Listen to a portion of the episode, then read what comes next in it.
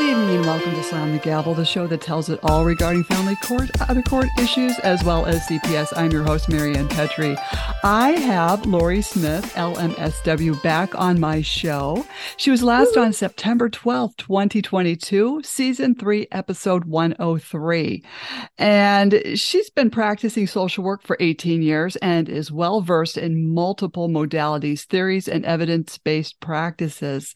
And her work has continuously involved working with marginalized population, and her passion is working with trauma survivors. And we're going to talk a lot about that today. And I welcome you back to the podcast, Lori. And it's Monday morning, and I'm so glad you're here. Thank you, Marianne. I am so glad to be back. 3 times is a charm, and I hope that it's beneficial to your clients. It's occurring to me as you're speaking, we're near Halloween, and I forgot to mention that I'm actually a coach now too. And I have a webinar on Shame Unspooked, which is relevant to what we're going to be talking about today, because I do work with trauma survivors. I love working with trauma survivors. And one of the things that I love to do the most is digging into the shame that keeps us small. Mm-hmm. So that, you know, our conversation today, all of these experiences that your listeners have had legally, it's very isolating. It's very scary. Mm-hmm. And it's very just pull the rug out from under you kind of experiences, obviously, that are what we qualify as trauma. Mm-hmm. So, I mean, I think, oh gosh, there's just so much to unpack. And so I'm glad you have me back. Thank you. Oh, and I'll probably have you back again because... what we don't cut through in this podcast, we'll be doing another one. Yeah. Oh my gosh. So I've been reading a good book, Marianne. Okay. It is called, it's Gabor Maté. I don't know if you're familiar with him, if your listeners have ever.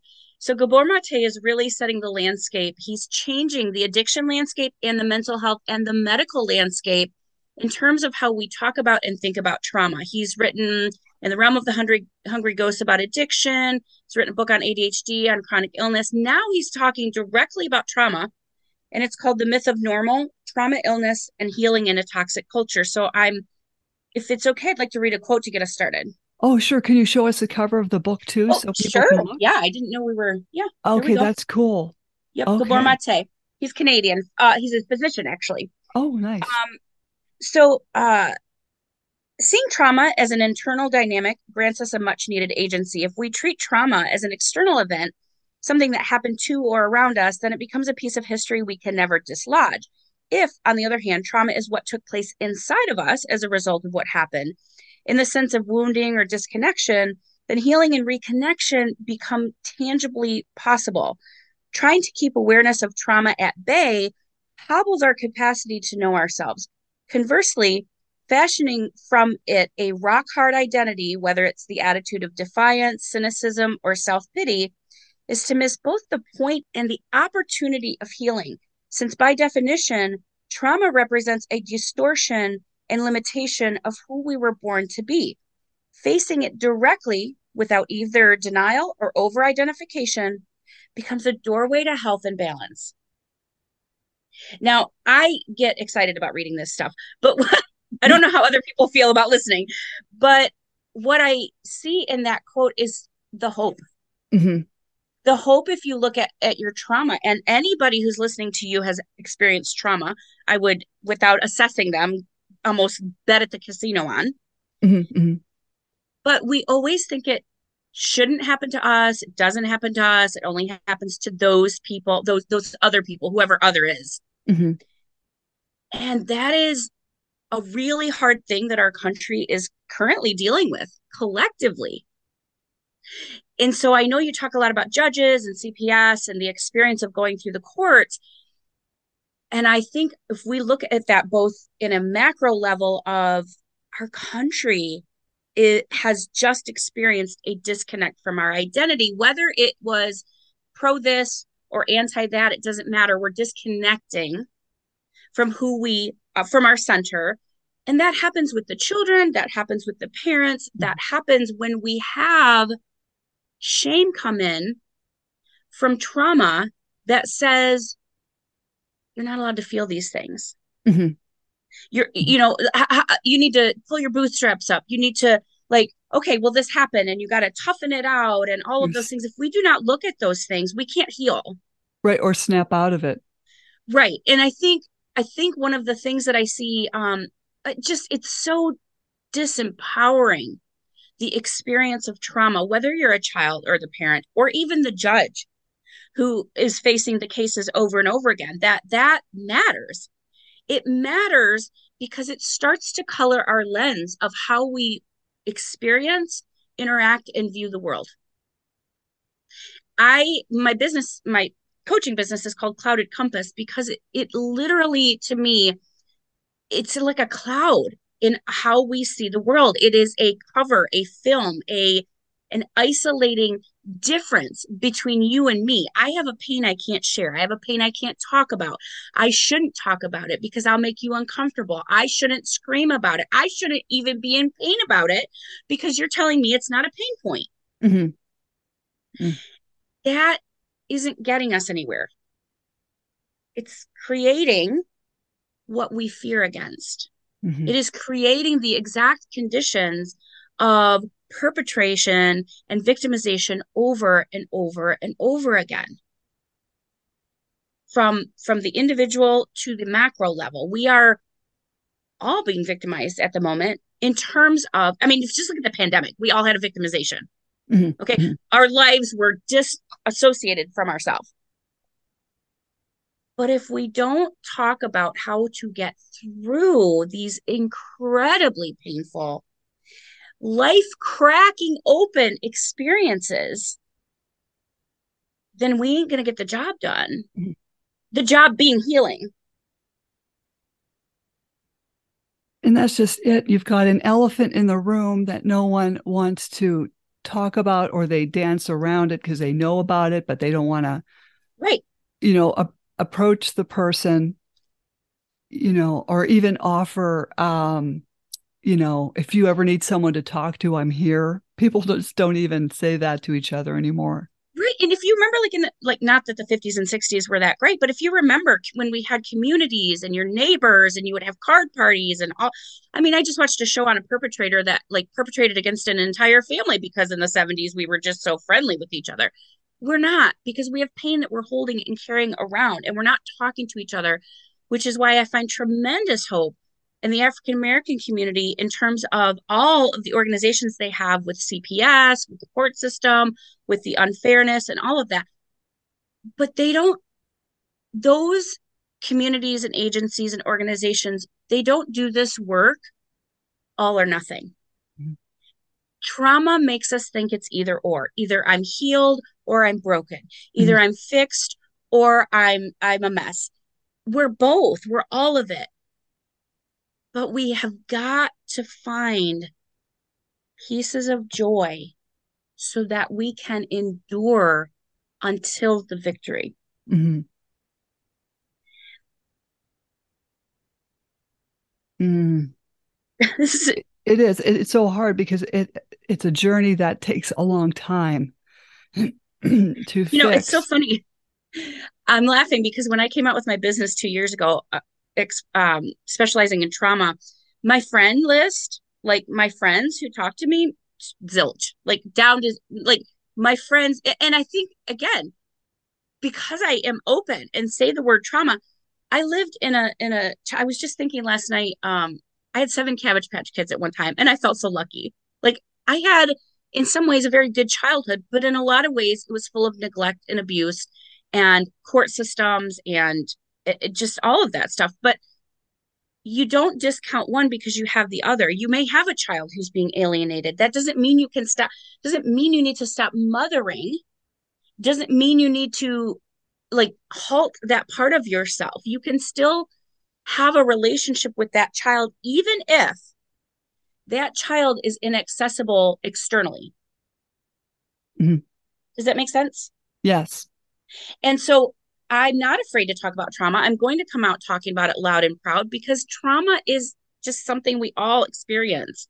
And and even just saying that isolates me from my friends. That's too bad. Well, but I mean, but that's no different than a lot of your clients who are very feel maybe like they're isolated in a court case that they can't talk about with anybody because nobody would believe them if they dare talk about it. And if they talk about it, then they're talking too much about it. And then why don't you get off of that? And I have a client who was just innocently harassed by a helper because they were reacting in a trauma response. Yes, that's what we do when we're hurt. That's what we do when we're wounded. But if we're not looking that way, then we're going to think that's an individual pathology. Mm-hmm. It's not. They're a human response, and experience all of the feelings is part of being a whole human. So bad things happen all day, every day, and do not stop owning and finding the good things, because we need, our brains need that evidence. Mm-hmm. Our brain, again, that filter that we have now because of the trauma, that's going to color how we look at the world. So if we're not taking into account the good things going on as well, then we're, for a moment, innocently affecting how we walk through the world, if that mm-hmm. makes any sense. Mm-hmm. And there are ways to do that. I mean, I highly encourage people to listen to music and think good memories, because literally it starts to, it's like oil for the circuitry in your brain. Mm-hmm. It like starts to rewire the nervous system. It starts to rewire your neurons, and it starts to say life is more than just this really shitty thing that's happening to me. Mm-hmm. It's happening to me, and I get to decide how I want to deal with that. Mm-hmm. I think that's what a lot of people have a problem with is, how do I deal with, for instance, not being able to see your kid for 2 years. Yes. Or the kid doesn't want to have any contact with you for, 7 years. Right. And, and how I have dealt with that is just staying busy. Okay. Talking to you, doing these podcasts. Okay. Yeah. Helping other people. Find ways to heal, find their ways to navigate through this corrupt system, and knit.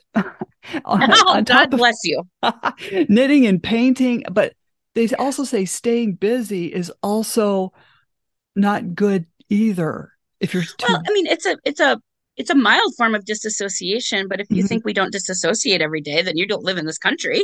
Mm-hmm. I mean, every one of us disassociates from the present moment. And sometimes the present moment is too much. Mm-hmm. It's too painful or too pleasant. Like it can be both. But to your point about yes, you aren't seeing your children, and not mm-hmm. either or, and I am still going to claim meaning and purpose in my life. Mm-hmm. Because here's, again, the illusion is that only the child is your meaning and purpose, or maybe some assumptions can be made that once we're a parent, that has to be our purpose. And, mm-hmm. and we can argue about that all day. But when you are, when the external world says to you, you cannot express publicly this part of yourself. Mm-hmm. It's the same. I would think it's similar with a miscarriage. Mm-hmm. Okay. You have a child that you can't talk with. You can't talk about. Nobody wants to bring it up. You're belaboring the point if you keep talking about it, right? All of those shoulds. The only reason those are happening is because the rest of the people around you are uncomfortable and they can't tolerate your feelings. Mm-hmm. So get a therapist or a coach or something. And just because that child is gone, just because that child is inaccessible, has no bearing down on your worth or value.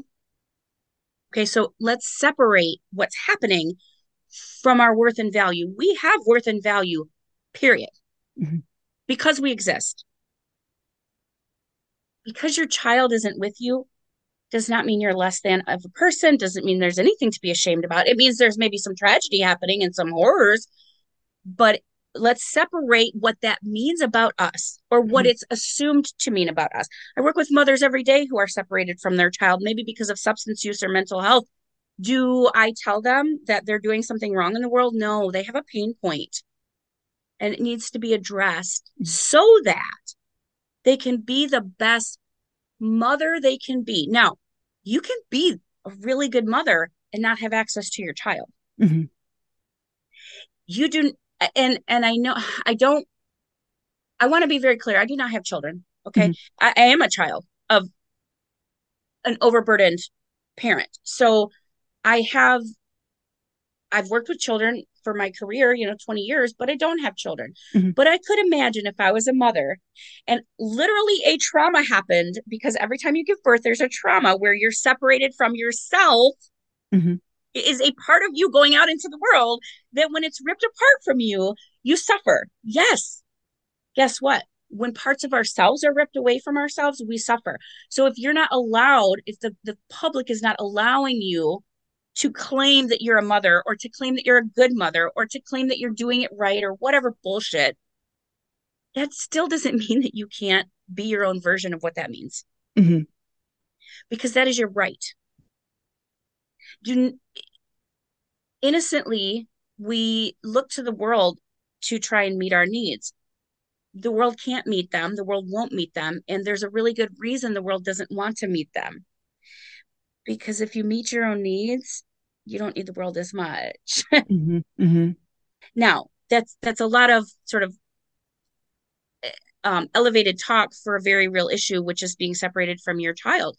Your child may say that they hate you. Any developmental therapist, which I'm not, but any developmental therapist will tell you that children go through developmental stages, and there are some commonalities that children experience. And we also know that when somebody's in their ear all day, every day, telling them what the world means and what reality is, they don't have a lot of choices in whether to believe that or not. They're not even supposed to have the choice. Let me say that differently. They're not even supposed to be faced with the choice of what that means. Their job is to trust the adult, period. Mm-hmm. Because if they don't trust the adult, their needs aren't going to be met. So you have children who are being asked to do very adult things, as we know, in terms of, letter writing and berating their parent and hating and tantrums. And part of that is them expressing frustration with the experience themselves. Mm-hmm. But does that mean that you're a bad parent? I can't tell you that. You get to decide that. You get to decide what your parenting is. You get to decide how involved you are in your own way in your child's life. Now, that doesn't mean externals. That, I highly recommend people write letters to anybody they care about. Mm-hmm. Or poetry, like you have a whole book of poetry. That is a coping skill as much as anger is. Mm-hmm. But what it does is it sort of like expels that stuck energy. You're shaking your head a lot. No, I agree with you. Because you've got to talk to a therapist, because when you're friends or family don't get it or don't want to hear it. I mean, sometimes your friends who have never gone through this trauma still can understand you. Mm-hmm. Even like I have a very, close friend. She's never had kids, but she totally gets what, the whole parenting thing. Oh. And she was also in the military. Okay. So when it came to disciplining, it's like, what do I do? Because they were saying that, if you have a 3-year-old and you want to put them in timeout, then the timeout should only last 3 minutes. Okay. That does not work. So I no, it doesn't. So I called my friend up. I said, how long? What should I do? She said, set the timer for 12 minutes. And you know what? That was the cure. Holy cow. That's a long time for a kid to sit still. Yeah. She was in a comfortable, padded little, like she was sitting on a padded bench, Needed a break. And I walked by her and she goes, but mommy, I love you. And I said, yeah, I love you too, but you can't talk to mommy like that. Right? So right. Once that was over, once that bell went off, she never did that again. Aww. I mean, she was never ever in timeout after that. But that, you know what, that speaks to the point of individualization. Mm-hmm. Like I will always support our collective recovery and well-being, but every rule needs to be individualized in our own lives. Mm-hmm. Because if you look at the parenting, quote unquote, tip that you got, where did that tip come from? Who made those rules? Mm-hmm. Where are our rules coming from? Where is the rule that says, this is a tough one, but where's the rule that says we should not face harm in this world? Now, I'm not condoning that we do, mm-hmm. but I lived under the assumption that I shouldn't be harmed in this world. Mm-hmm. The audacity to think that I could ever outrun harm.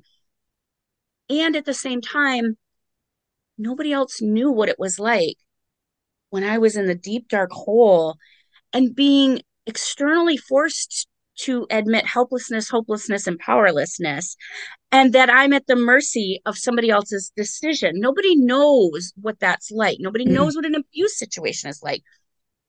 And your abuse situation could be completely different dynamic than my abuse situation. So why are we following rules that, A, we didn't make ourselves, mm-hmm. and that came from a chapter in the world that isn't happening today? Right. And what I mean that in a very empowering way, because when life pulls the rug out from under you and you're in a jail cell with a heart attack, there is nobody coming to save you. Right. There is nobody but you. So you better figure out how to get that shit done in a way that works for you. Mm-hmm. And I had to do that too with my own situation in a mental health ward. It occurs to me very clearly that I had been helping people for 20 years and somehow I don't know how I missed it, that every single case I had ever worked with was a result of a wound, a trauma. Like, I obviously I know diagnoses and stuff like that, but essentially what it comes down to is that the world asks us each and every day to betray ourselves in some way. You know, you want to be a mother, you want to have, you want that ideal family. And then here you go to court and the judge is making decisions that don't make sense and are illegal and maybe, you know, on the side deals hustling. And you don't have a frame of reference for that mm-hmm. because it doesn't make sense. It's not, you couldn't even explain it sometimes, I think, if you tried. But what makes sense is that absolute ripping apart inside, guttural helplessness that mm-hmm. it invokes. I call that the basement of shame. Mm-hmm. Don't stay there. Okay. Feel it. Get a therapist, but that's not the end of your story. It's not the end of your story. Mm-hmm. And there's a rebel inside of you that I highly encourage you to make friends with. You go live your life in a way that you see fit. You go paint and do podcasts, and you go, you know, spread the word and help people have their stories heard. You do what's best for you, because in that way, A, you don't have to work as hard to people please. Mm-hmm.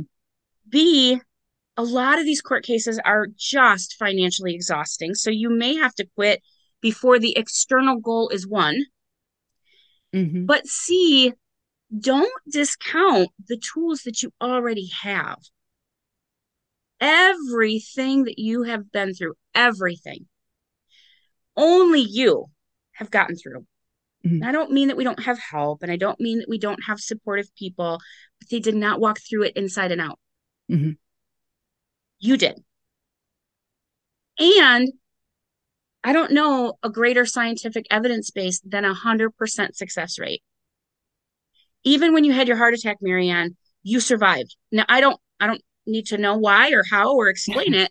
But the point is that you survived. That's the evidence. The evidence is really shitty and crappy things have happened, and we're here. Mm-hmm. What's that about? I get curious. Oh my God. What did I do to get through it? I may not have liked how I got through it, mm-hmm. but whatever I did got me here. So it doesn't really benefit me to hate parts of myself that I needed to do to get here. Mm-hmm. And I might want to look at this as the chapter that I'm in. And it's only a chapter. Like, I know it sounds flippant when I say it out loud, but it is only a chapter. Mm-hmm. None of us know what tomorrow brings. None of us know how a court case is going to turn out. None of us know how much money we're going to vomit out. But today you have some choices. You can go paint. You can write a letter to your daughter. You can go, I don't have children. So when I wanted a child, I went and volunteered for Big Brothers, Big Sisters, because that helped me. It might not help somebody who's lost their child, but it met a need. Meet your own needs, because then you're dangerous. Mm-hmm, mm-hmm. You have to sustain yourself. When a trauma happens, you've got to take some time to grieve over it. Yes. I mean, it could be a year. I had talked to someone who said, set a goal. Grieve for about 1 year, then yep. You've got to, move on. I hate to say that, but to move through. Do you know what I'm trying to say? Yeah, just kind of let it sort of flow. Right, out. Right. And I think. Go ahead. No, it occurs to me. I really talk a lot about ritual in my practice, because so many cultures have so many rituals for so many different events. Where's the ritual for losing your kid? Where's the ritual for going to jail? Where's the ritual for these court cases that go on for years? Where's the ritual for bankruptcy because you're trying to protect your kid? There is no ritual. Guess what? You get to make your own. Mm-hmm. You get to make your own. And if you don't, then you're sticking, you're like holding that pain. Mm-hmm. And guess what that does? That turns into chronic illness or a heart attack, right? Mm-hmm. Mm-hmm. I remember social worker for 20 years, did not know I had an angry bone in my body. When my complex PTSD, and when I started to finally sort of associate and connect with what was happening to me, because I was so disassociated, it was so painful, I just couldn't even deal with it. But when I started to, this rage just exploded out of me, and I couldn't, it was also jarring. Because again, if you don't see yourself as an angry person, why are you going to snap off at the cashier? And I had to give myself some kindness. And literally, I know that we think about trauma. I know the first thing that people think about in trauma is a military PTSD veteran. Mm-hmm. Guess what? We're veterans, mm-hmm. not in the military, but we're veterans of trauma. And as such, we have experienced breakages of our life in such a deep way that, yeah, anger and rage can be useful, but you have to let them out, because if I don't let mine out, I'm going to yell at my partner. Mm-hmm. If I don't let mine out, the McDonald's cashier is not going to have a good day. And they don't deserve that, but it's an explosion, just like a child. I was a child who didn't get to have temper tantrums. Okay. I was the good girl. I was not, I had ADHD. I didn't know till I was 45, but I whatever you needed me to be, I would be, just to get the job done and get everything, so that the adults could be okay, so that I could breathe. But what I didn't tap into were the tantrums. Mm-hmm. Have some fucking tantrums. This is not fair. It is not nice. Go to a kickboxing class or go out. You know what I tell my clients all the time? Buy a pool noodle.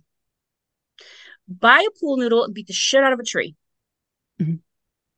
Maybe in private, or maybe go down in the basement and do some boxing or dance it out or whatever. But you've got to get that energy out so that you can invite what comes next. Yes.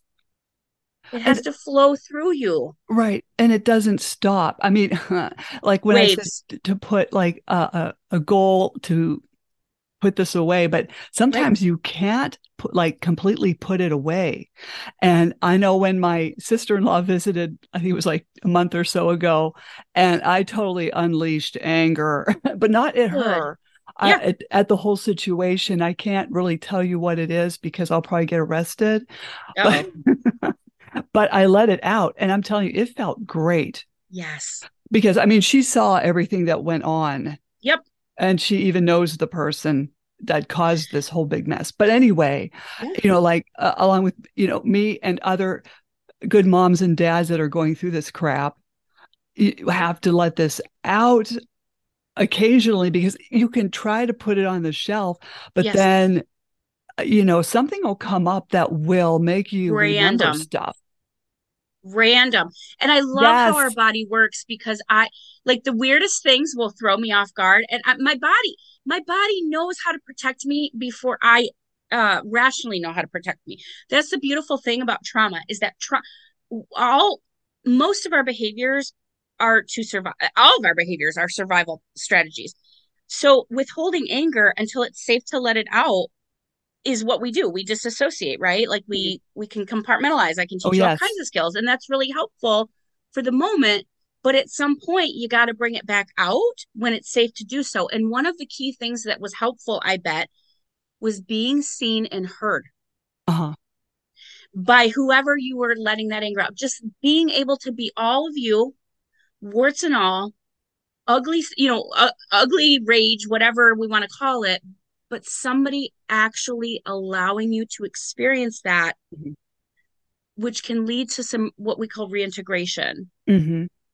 But if you look at January 6th, regardless of where you stand, that was a temper tantrum, right? That was us avoiding and neglecting our own needs for many, many years. And some people being very angry about it. The same thing happened with the BLM movement. Okay. If we do not, if we avoid what we need to look at, it's going to come out.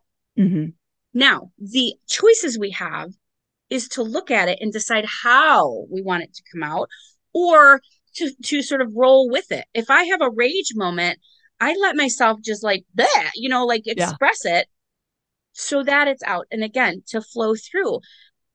But I'll go back to ritual. The therapy is a semi-real ritualistic in that you review your week, most weeks, you know, you come in, you talk about what happened, you troubleshoot and all that. It's also inviting your rational brain back into it. And so the rage that you and I may be having isn't rational. It's not supposed to be. It's actually supposed to be just to keep us freaking alive. But if we don't have tools to transition from the survival brain to the executive functioning brain, then we will use adaptive coping skills, but they're probably not going to get us to the goals that we're looking for. If that makes sense. Yes. It's going to come out of mental health, substance use, chronic illness, arrests, you know. Right. You know, and it's even though you're doing something positive, like say painting, or, you know, like you said, dancing it off, or, you know, sometimes those things aren't enough. I don't know why, you know, staying busy or yelling at my sister-in-law, even though I wasn't like yelling at her. But, you know, sometimes I think this trauma that people experience, whether it be court, whether it be a horrible car accident or some horrific thing that happened in their family, maybe it's just something that's going to haunt you for the rest of your life. I mean, I think maybe we're stuck with it. Not to be depressing. So I imagine it like a developmental thing. Okay, we're all going to have some trauma. It will color our experience of life, but we do have some choice in how it colors it, in terms of maybe it's never going to go away that you've lost a child, but you're going to be sad about it at some times. You're going to be enraged about it at some times. You're going to be maybe even grateful sometimes. Like, and again, I'm not being flippant about that, but, you know, maybe you see where, like for me, for instance, I would not have been a good mother. And I know that. And I'm so grateful that I didn't have children, because that wasn't my journey, whatever. The point is, we get to have the meaning making. That is a human thing that animals can't do. we get to define the meaning something has for us. Mm-hmm. So if for 5 years, the meaning that I assigned to what was happening to me was that I was worthless. And the world was proving me right because they kept telling me, oh, you're doing this wrong and you're doing that wrong and we're going to take your job away and you've got to do drug testing and all that stuff. It wasn't connecting with who I thought I was. Mm-hmm. But we don't ever get asked that. Nobody ever asks permission to tell you who you are. But nobody ever invites us to decide for ourselves who we are. Okay. So it may be true on the outside that these horrific things are happening. It is also true, because Viktor Frankl wrote it in a book based on the Holocaust, that you can be in the worst circumstances and still have some internal agency. And I don't want us to have horrible circumstances, but we get to determine the meaning. So yes, trauma is sort of a wound that Gabor Maté talks about it as, like, if it's never allowed to heal, it's going to stay open and mm-hmm. vulnerable and reactive, or it's going to close up and get really scarred and tough. And, you know, we've seen leaders that way, if mm-hmm. you will, who are literally having temper tantrums in front of the entire world as mm-hmm. a result of previous trauma. So it does stay with you, but it doesn't have to define what your life is. It is not all that your life is. It is part of what your life is, and what do you want to do with it? Mm-hmm.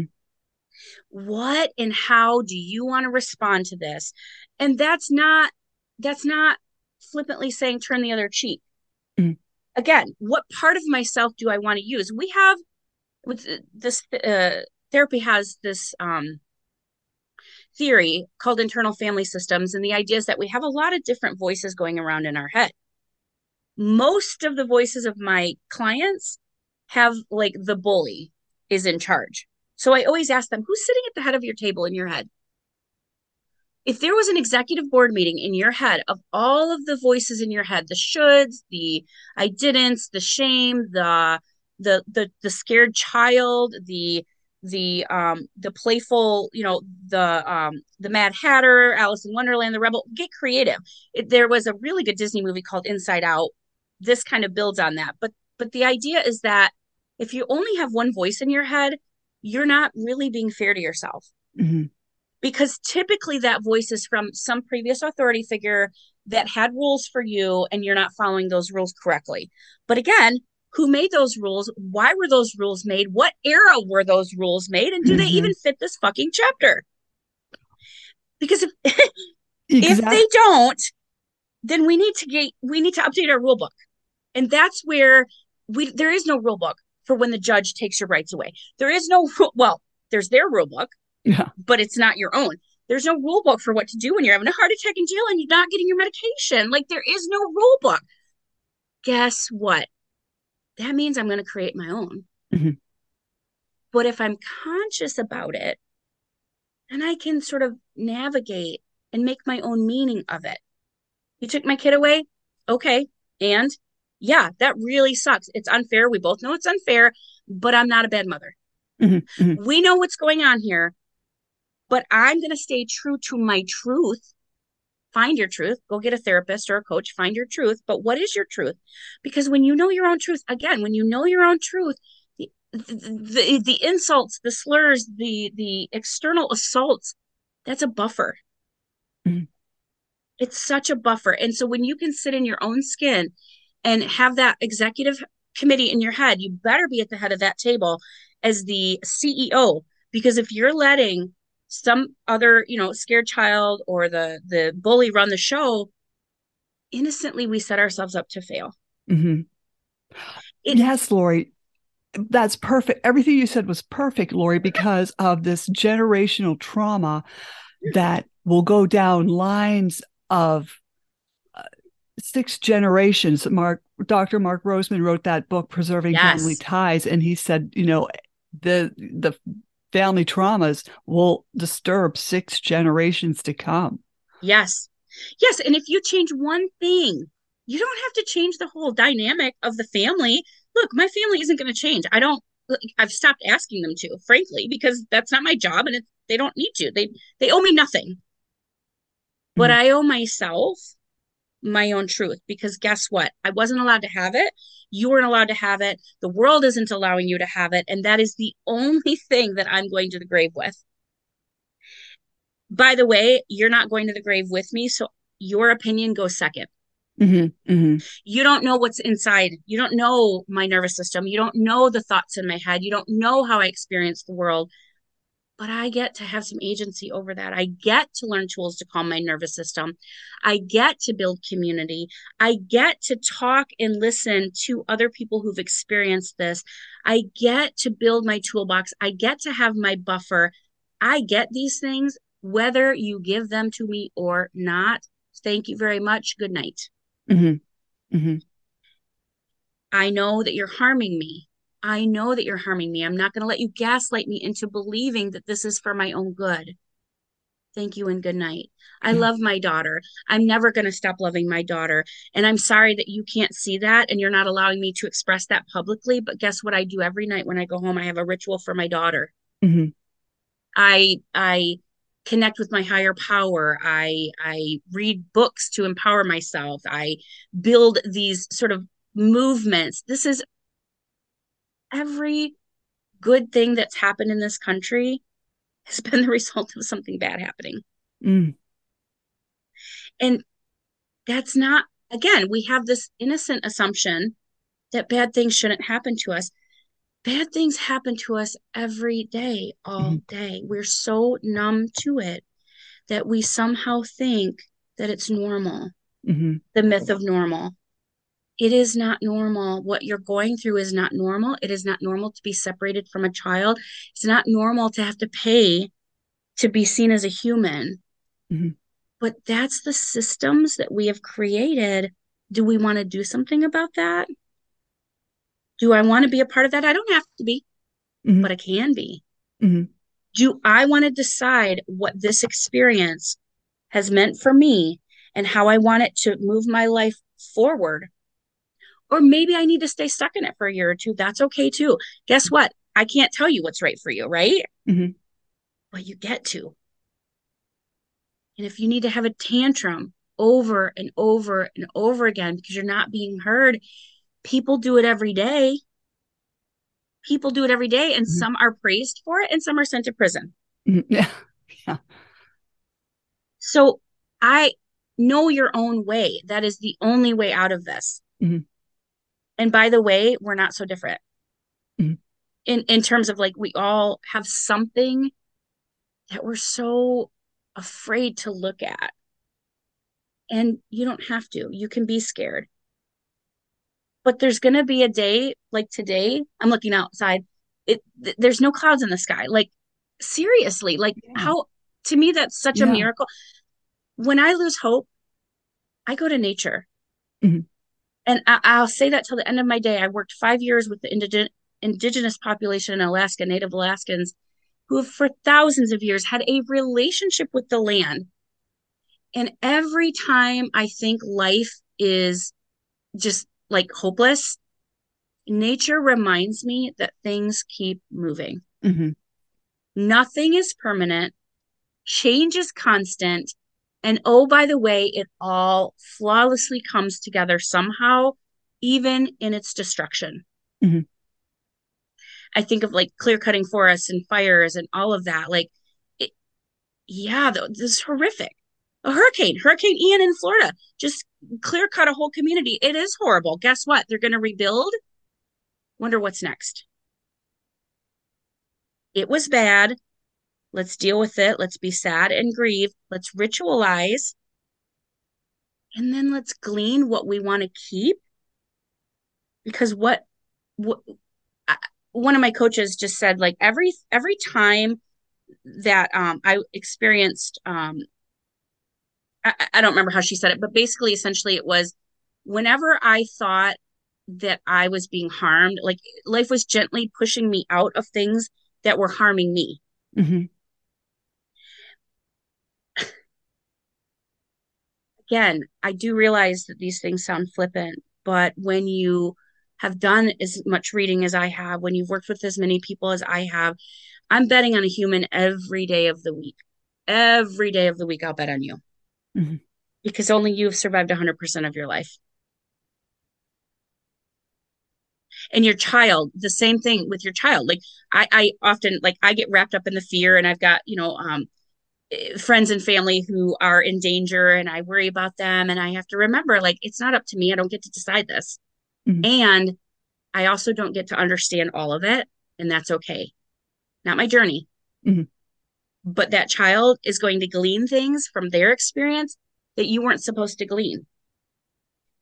That parent who is such an asshole, I don't get to know their journey, but I don't want their life. I don't want their life. If I have to bulldoze the world to get what I want, that's not how I want to live. So I'll just go take my Legos and play somewhere else. Mm-hmm, mm-hmm. You can cause harm to everybody else, but I'm cleaning up your mess. Yeah. Yeah. And that's what you have to do. You just have to, well, I mean, I compartmentalize. Yeah. And not to go back over what we just were talking about, but you know, it's a survival skill. Yeah. Right. Like enjoying nature helps a lot of people. And to be fair, scientifically, it absolutely impacts our nervous system in a positive way. Mm-hmm. Every time you're out there. In fact, they like talk about going barefoot and stuff all the time. So that will always be available. It ain't going anywhere. Well, we're trying to make it go somewhere, but it's free. It's free. And you know what I've learned to really appreciate after all of the pain is so much of the things that I teach people are like free tools that we have available. Just like maybe we didn't even look at our survival skills as assets. Mm-hmm. You know, maybe I was maybe I didn't present myself best in the trial, or maybe I, you know, it looked like I was shooting myself in the foot in an abuse situation, whatever. I don't care what it looks like on the outside, because internally I know that you did that to survive. Mm-hmm. Period. If you know that, maybe you'll stop hating yourself enough to consider that self-compassion is the way out. Because when you... Yeah, that's excellent. You said that. People don't have self-compassion. We're not taught to. Yeah, they're right. You're not taught to, and you're beating yourself up even over a negative email that someone sent you. Yep. It'll bother you all day. Oh my gosh. And then if you're neurodivergent, which most of us are, by the way, but if you're like, I have come to realize my neurodiversity, I will stew on an email for 20 minutes before I send it, because I want to make sure I have the right words that you know, like all that people pleasing and perfectionism and bullshit. Okay. But like, where am I in being okay with making a mistake? Mm-hmm. Because the court will tell you all day what you're doing wrong. Mm-hmm. Your ex will tell you all day what you're doing wrong. Your kid will probably tell you all day what you're doing. Well, what the hell are you doing right? Because you're doing something right, or you wouldn't be here. Right. So let's build on that. Let's start to consider the self-compassion, because actually, if you look at the Eastern religions, they all point to the fact that when you make that space inside for accepting yourself, the world looks different. You walk through, you relate differently. And that is your empowerment. That is your tool. That's how we uncloud the compass. We all have that internal compass. What happens with abuse and injustice and all of that is that our compass points one way, and the world keeps telling us, you're not going north. Mm-hmm. Like it just like, no, you got to go this way. Oh, no, got to go that way again. It's just spinning all day long. We're trying to people please. We can uncloud the compass by getting clear that we have one, knowing our values, knowing our truth, knowing what we stand for, knowing what is okay with us and what isn't, knowing what we believe and what we don't. Because again, the world will tell you, oh, that was an abuse. I just had a client who was innocently gaslighted by a peer professional. And it was so unconscious, and it just makes me livid, because again, that's my trigger point. I was abused by providers, but you don't get to tell me I didn't experience this. Mm-hmm, mm-hmm. I don't know who or where we got these instructions, but your experience is yours. If I don't believe you, dude, bet on yourself. Yeah. Because I'm not doing you any favors if I am not in your corner.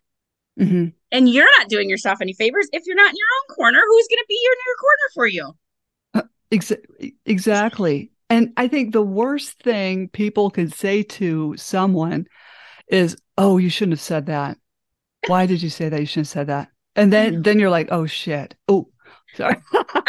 No. I have family members who I now believe are probably on the Asperger spectrum. And, you know, I've always been a little maybe embarrassed by them. And you know what? Why? Oh, right. Because I say some things too sometimes that maybe I didn't mean to say that way, or maybe you interpreted the wrong way. Mm-hmm. But who cares? Who cares? If we can, when we have self-compassion, here's a center point for how I walk through the world. I give you the gift of having your own reaction. Okay, that's my gift to you. I give myself that same gift. Mm-hmm. You can be anything to me, mm-hmm. but I also get to be anything. Mm-hmm. I also get to react in any way I see fit, whether it's rational or not. Mm-hmm. And I'm not going to apologize for it. I may apologize that maybe it landed wrong, or maybe, you know, like your feelings are hurt. I could apologize for something, but I will not apologize for me and my thoughts. Mm-hmm. That's not happening anymore. But yeah, like if we don't make room for our own imperfections, which we all, well, on some level we all have, but we're flawless. Like we're honestly, there is no mistake here, but whatever we perceive as an imperfection, what did that do for you mm-hmm. at some point? What did it do for you? It did something for you, or you wouldn't have needed to use it. Mm-hmm. So if that's the case, then we just need to decide if we want to keep that or not. Like, we don't need to continue that imperfection, but we better know what it did for us, because it's not going to go away unless we do. Mm-hmm. And again, being publicly humiliated and dehumanized is not a breeding ground for like successful growth, right? Yeah. Which is why you have to get your buffers, and you have to get your toolbox, and you have to build your own rule book. Mm-hmm. Don't want to think about your daughter today? Don't think about her. Mm-hmm. You really missing your daughter today? It's Christmas. You know, I spent so many Christmases alone, and on one level it was heartbreaking. I was very lonely, but on the other, it forced me to value things that I had not considered before. So for instance, like Friendsgiving, you know, where you just have a bunch of like, I love my friend groups. I call them the land of misfit toys. We're all in the land of misfit toys. Like, we all have something that but you know, Friendsgiving, or the fact that maybe some holidays you spend it with other families and you get to observe like healthy, actually functioning families. Mm-hmm. Mm-hmm. And it's kind of like a shocker, because it's like, well, you know, I remember as a child, I used to watch these sitcoms and be like, they're such fakers. How can a family be so healthy like that? Like, but it like actually happens somewhere in the world mm-hmm. some days. Yeah.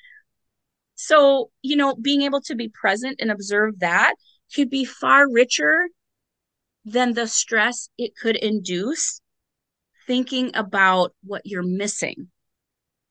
There's time for that. We're mm-hmm. never going to forget we're missing it. But again, we better be with the scales in our head. We better be looking at what's right, what's good, what's gratitude, what's a blessing, so that we can have a holistic look and not just the clouded, isolated, shame-based fear mm-hmm. of the world. You know, and with this shame, you know, like sometimes you've got to think of good answers when people ask you things that are personal. I know. Yes. Like, for instance, I'll just give you a for instance. Yeah. That actually happened. But I was in a support conference, and this conference officer was highly unprofessional. In fact, I called her boss and told him all about it. Good. But using your rebel. Yeah. Well, you know, and he apologized for her behavior, but that doesn't mean. See, what happened was we were waiting around for justice to come, which never did. But okay. In the meantime, this conference officer looks at me and says, "I know why you got your kids taken away from you." Oh, that's so helpful, Marianne, isn't it? I know. And I smiled at her. I'm so fucking, I just want to stab somebody. So I smiled at her and I said, right, through legal kidnapping and false accusations. Yes. Now I said to her, you do know he is versing me. And she's so stupid. She goes, what does that mean? I'm going, verses? I said, he is versing me. And then she goes, oh. You caught her off guard. You guys are so stupid. You poked a bubble in what she thought and believed. And that, to me, that is a good jarring of people back into like, no, the reality you think you're having, like, again, I know I said earlier, like, don't ever doubt somebody's reality. That was her reality, right? She thought that you were the mother that got, you know, she totally could see the reasons. Okay, fine. That's your reality. But I'm going to poke a needle in your bubble there and just remind you that there's more than one reality. But to your point, that's a really good thing. Mantras are something I call on a lot in my therapy practice for people who are traditionally people pleasers or perfectionists to end the conversation, to not derail, but like divert a conversation or to, I just put a period at the end. Mm-hmm. Like, just think of a rote thing that you can continue to say over and over and over again when somebody violates your boundaries, and then in your head, put a period at the end of it. Like, you know, like you just, like you just said, but use it then every time so that you too can remember that. Right. Because you need to be reminded that you're more than her assumptions. Right. It's almost like, it's like having like a wall of protection. Mm. So if any of that, anything negative comes to anybody, have just your basic response and how you're going to respond to everything that anyone throws at you. So you're not standing there going, oh God, okay, how should I answer that?